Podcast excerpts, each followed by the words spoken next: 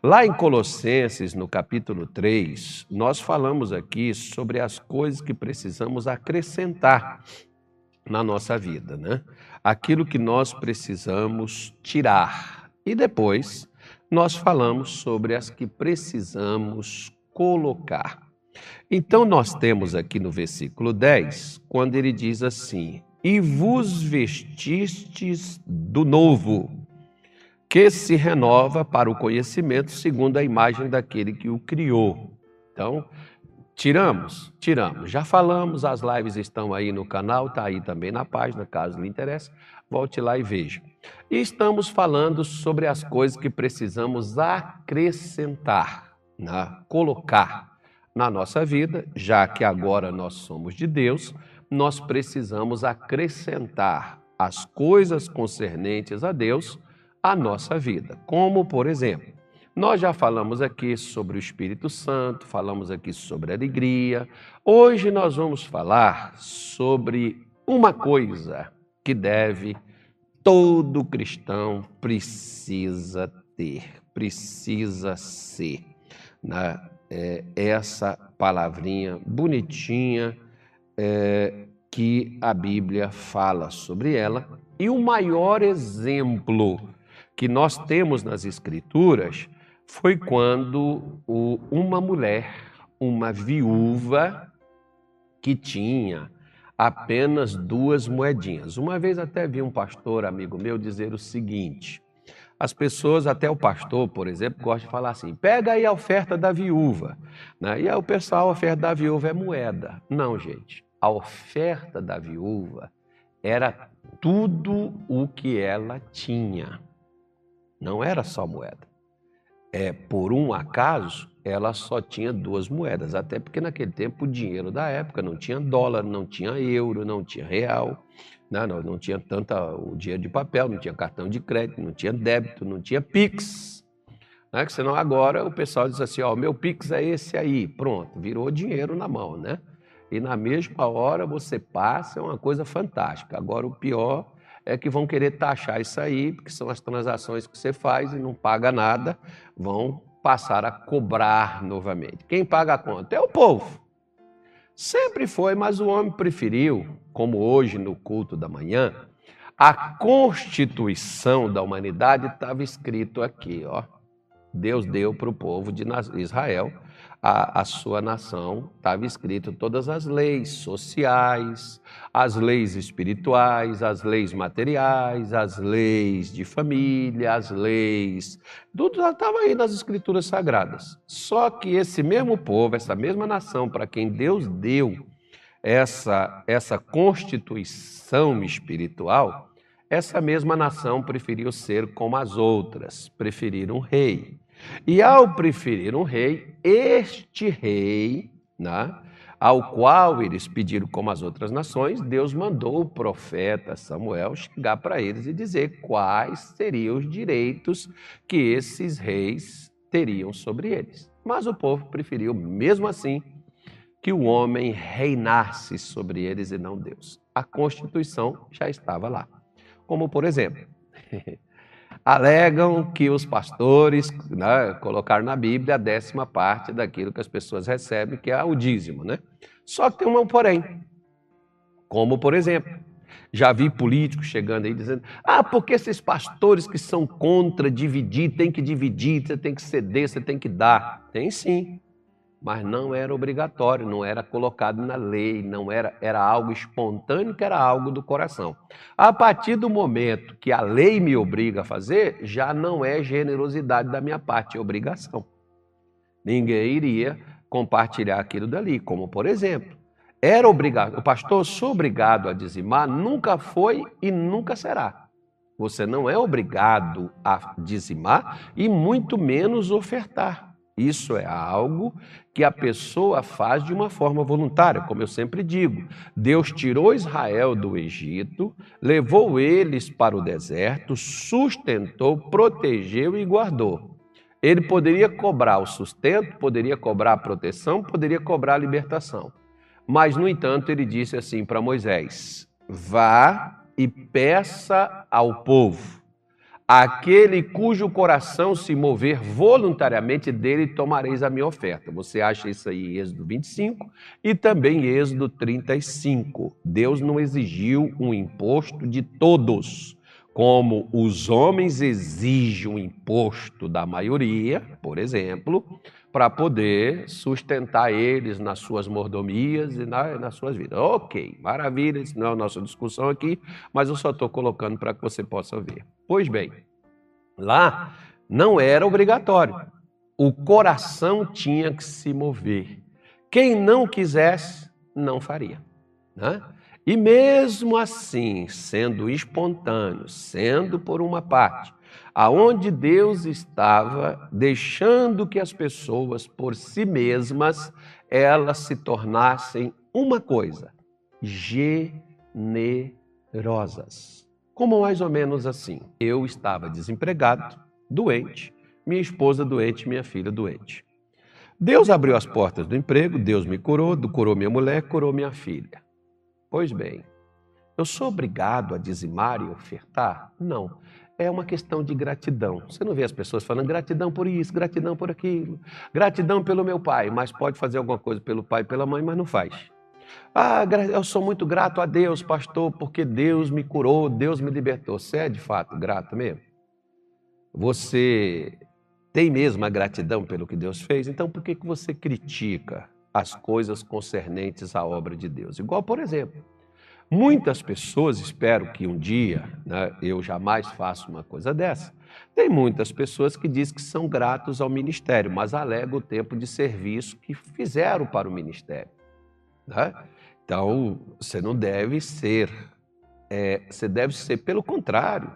Poxa, se Deus me curou, me libertou, né, então eu deveria ser o quê? Eu deveria ser generoso também para libertar, para curar, para socorrer, para ajudar outras pessoas que necessitam daquilo que eu recebi. Que isso, pelo menos, é o que Deus espera de cada um de nós. Da gente fazer pelos outros o que foi feito para nós. Isso chama-se generosidade. Como, por exemplo, eu falei com você desse, dessa, dessa viúva, que ela tinha duas moedas e essas duas moedas, naquele dia de oferta, foi o que essa mulher foi lá e entregou. Ou seja, qual o ato de expressão dela? Generosidade, gratidão. Por quê? Essas moedas que ela tinha estavam apenas sob sua tutela, mas não era dela. Quantas pessoas, depois que morre, levam dessa vida alguma coisa? Você vai dizer, não leva nada, leva.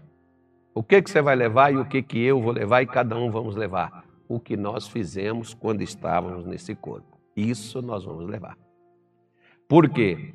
Na segunda carta do apóstolo Paulo à igreja de Corinto, lá em 2 Coríntios, capítulo 5, versículo 10, ele diz assim: Todos nós havemos de comparecer ante o tribunal de Cristo, e cada um, para que cada um receba segundo o que tiver feito por meio do corpo, ou bem ou mal.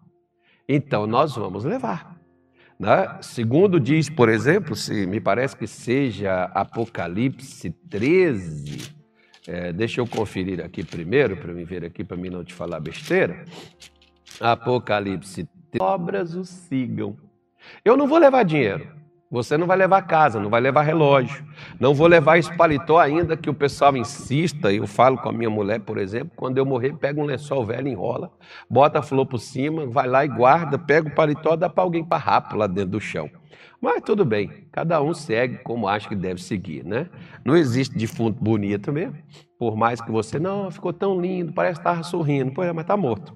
Então, é, é tipo assim, né? você não vai levar, bota um sapato de couro alemão. Né? Foi, por exemplo, o cantor Michael Jackson aí, foi enterrado num caixão, acho que de 25 mil dólares, ou seja, 25 mil dólares enterrado no chão.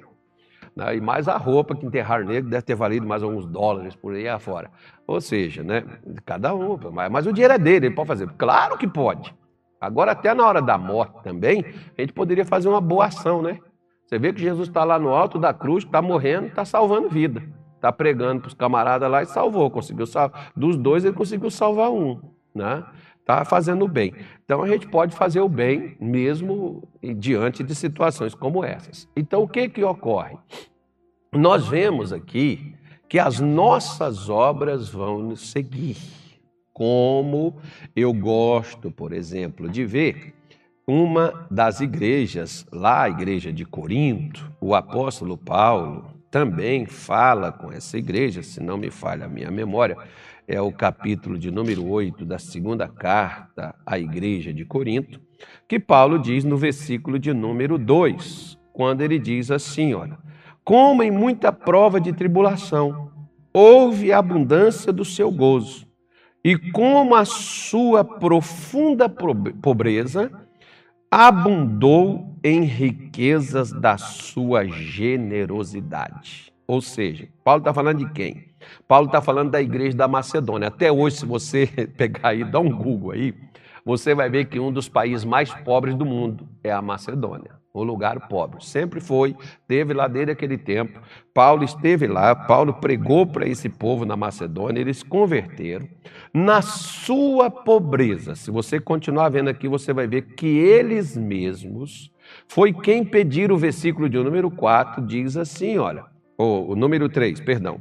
Porque segundo o seu poder, segundo suas condições, segundo as posses que eles tinham, o que que Paulo fez? Ele diz: "O que eu mesmo testifico, e ainda acima do seu poder, das suas condições, deram voluntariamente". Então eles não foram obrigados.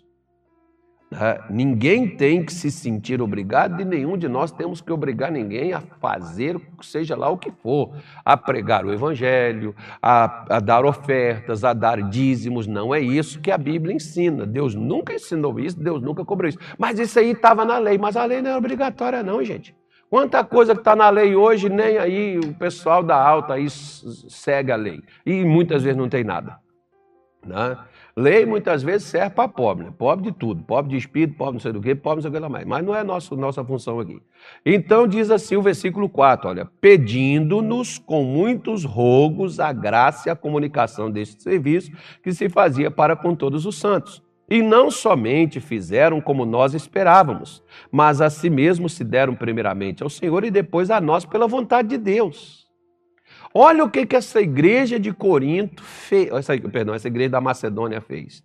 Né? Não somente eles se deram, quando a pessoa se entrega a Deus, o que ela tem se tornou de Deus. E, e não vai ser algo forçado, obrigatório. Eu já tive pessoas, por exemplo, que chegou comigo e me entregou ofertas que eu nunca pedi na igreja.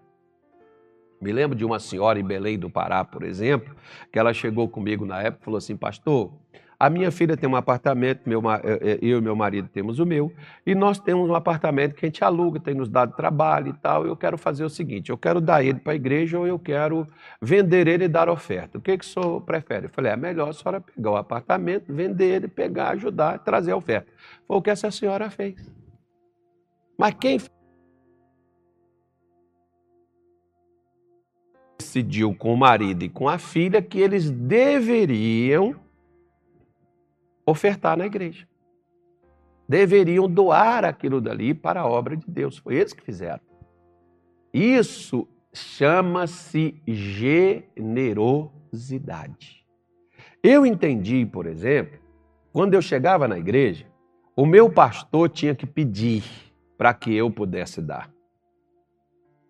E o meu pastor pedia, e quando eu dava, né, eu via que era para mim que Deus estava pedindo. Por quê? Porque quando eu dava, meu pastor parava de pedir. Então eu descobri uma coisa. O que é que Deus queria me ensinar com aquilo dali? Porque tem gente, ah, porque esse pastor com essa pedição, essa falação de dinheiro, são os que mais precisam. Quem reclama do que pastor pede na igreja são os mais avarentos que existem dentro dela. Que não contribui, que não sabe quanto custa a conta de energia da igreja, que não sabe muitas vezes as despesas que a igreja tem para manter aquele local ali aberto e funcionando, para dar aquele conforto que a pessoa tem, o estacionamento, seja lá qualquer qual aquela igreja que tem tudo isso, né? Então, muitas vezes essas pessoas não contribuem, mas elas querem coisas de ponta, cafezinho com pão com manteiga, tiver um queijinho para colocar melhor ainda, né? Elas querem o bom e do melhor que a igreja ofereça a elas, mas muitas vezes elas não querem contribuir com nada. Você pode ver que isso tem muito nas empresas. Os funcionários que mais cobram as empresas, o que as empresas não dão, são os que menos trabalham para a empresa crescer. Mas eles querem desfrutar do crescimento delas. Enfim, eu não, eu, eu, não, eu, eu, eu tô aqui para mostrar você, fazer você pensar, fazer você analisar. Como, por exemplo, o pessoal que mais cobra do governo são os que menos contribuem, os que menos recolhem impostos, mas são os mais exigentes que tem. Assim, dentro das igrejas também, é a mesma coisa. Os que menos trabalham, os que querem ganhar mais. Os que menos contribuem, aos que menos dão. Né? Então nós precisamos ser generosos, acrescentar a generosidade na minha vida. Então, quando o pastor pedia e eu dava, ali o pastor parava de pedir, eu entendi. Poxa, Deus quer que quando eu tenha, eu ofereça. Meu pastor não precisou pedir oferta mais. Porque eu mesmo passei por mim mesmo separar e levar e dar. Por quê? Porque eu entendi uma coisa. Quanto mais você dá, mais você recebe. Quando isso não é obrigatório, não é por interesse. Porque se eu chegar para você e disser assim: olha, se você me ajudar com mil reais, Deus vai te dar cem mil. Então eu estou fazendo uma troca com a senhora. Estou fazendo, claro, ninguém é besta, né, gente? Se eu te dou mil reais e você vai me devolver cem mil, é claro que eu vou te dar mil reais. Por que, que as pessoas vivem caindo nesses golpes aí, que se você fizer isso, você vai ter aquilo, aquela coisa assim, aquele negócio extraordinário, né? aquela coisa assim do outro mundo, fenomenal. Por que, que as pessoas caem? É, porque são avarentos.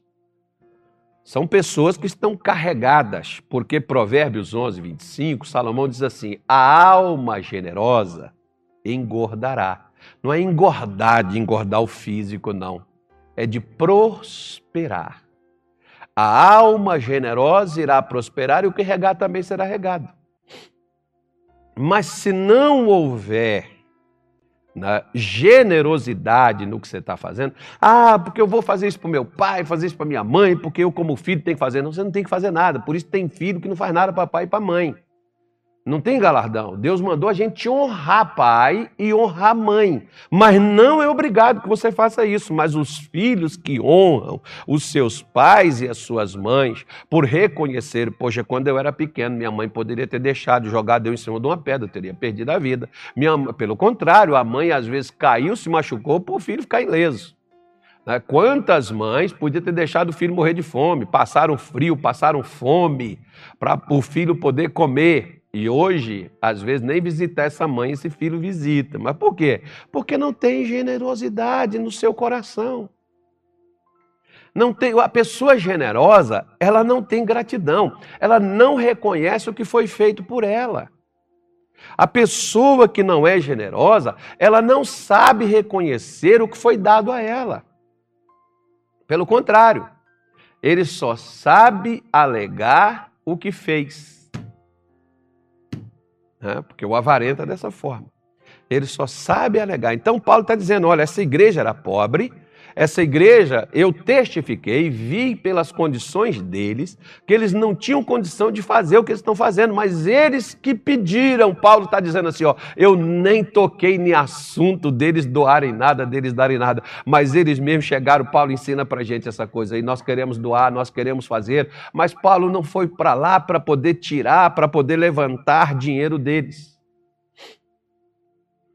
mas eles se interessaram em fazer. Por quê? Poxa, esse camarada veio de longe, esse camarada está aqui. Né? Outras, outras igrejas estão ajudando ele para estar tá aqui pregando para a gente.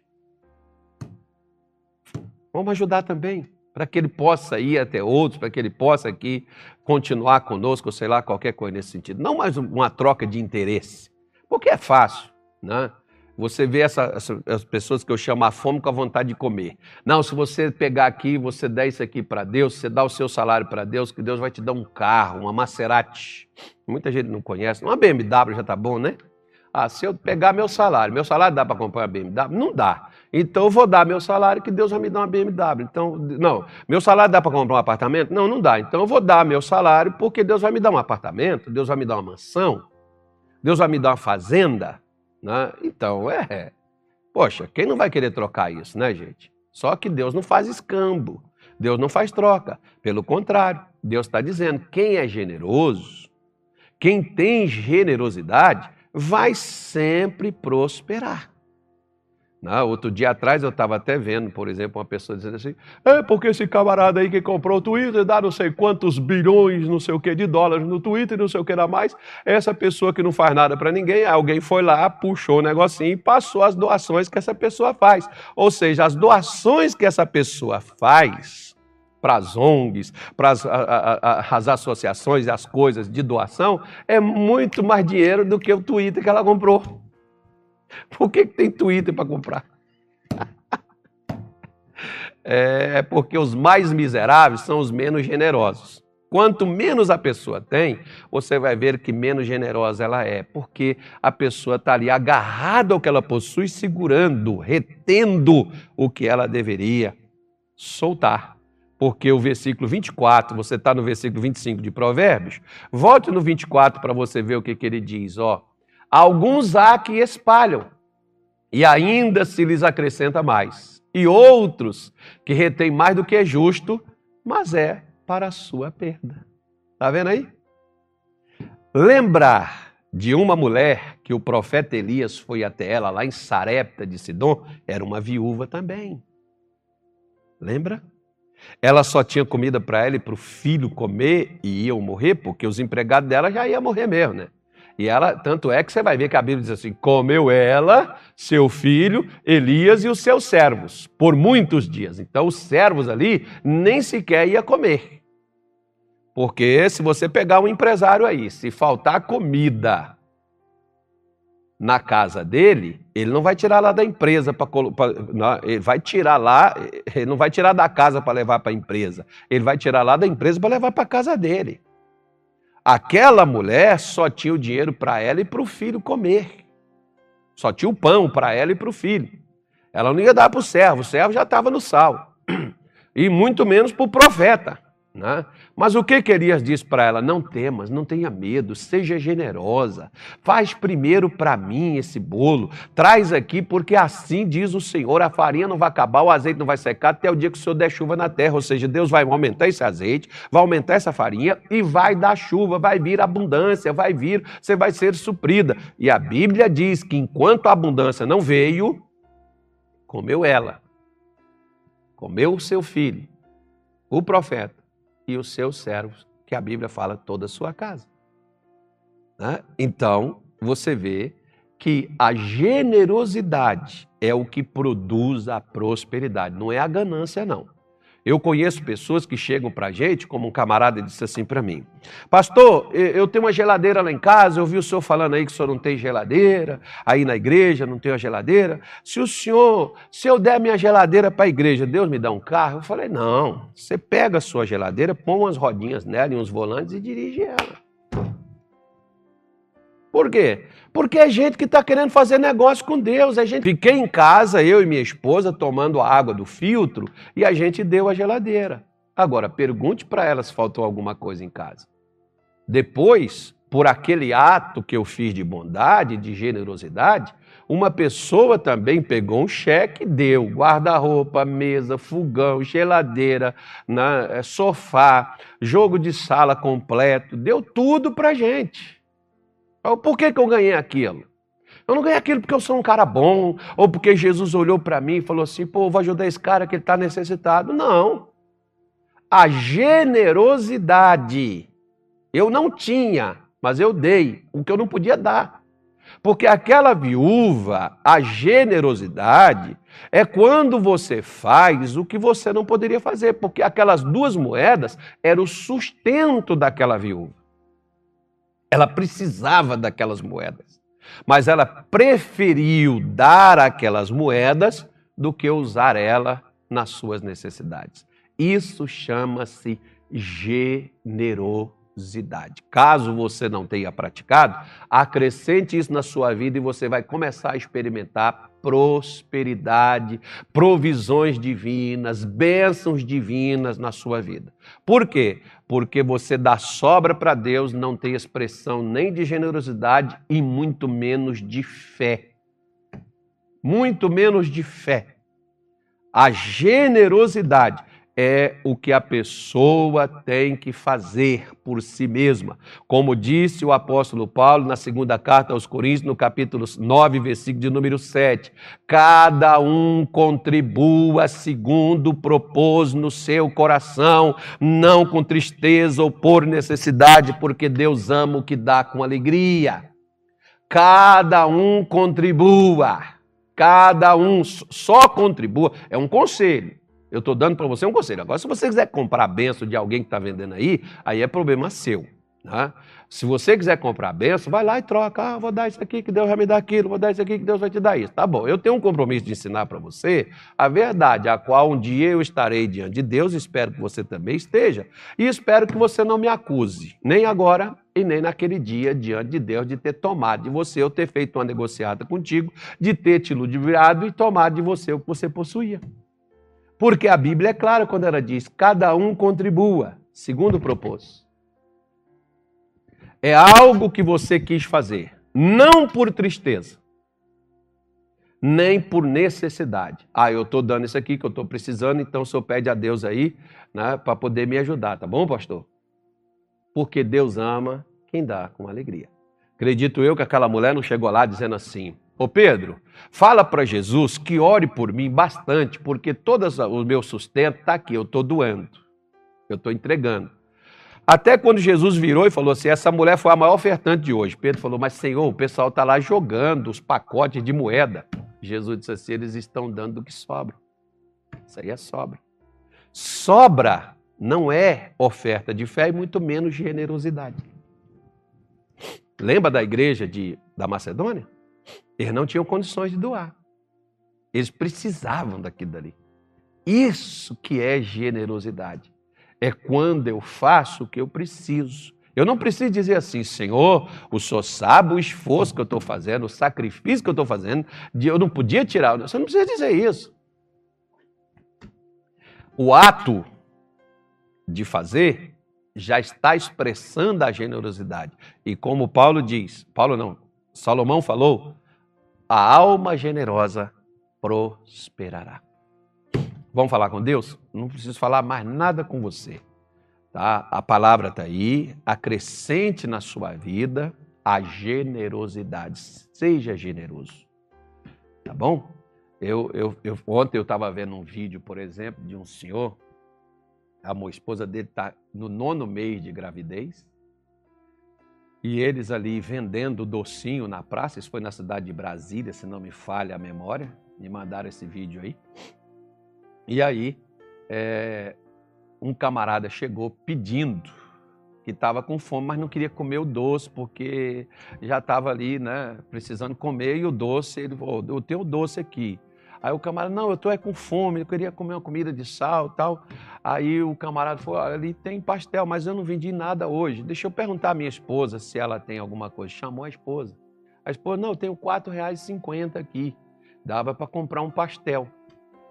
E a mulher pegou aquele único dinheiro da venda e deu para o camarada para ele poder comer. E aquele pessoal que faz aqueles vídeos lá e tal, aquela coisa, o camarada falou, não, eu, eu ficou ali, né, pasmo com a generosidade daquele cidadão. E ele disse assim: não, tantas pessoas já dividiram conosco o que tinham, é nossa obrigação dividir com os outros aquilo que nós temos. Esses aprenderam o que é generosidade. E diz: Deus nunca deixou faltar nada. E não falta para a alma generosa. Mas para o ganancioso, falta até sossego e paz.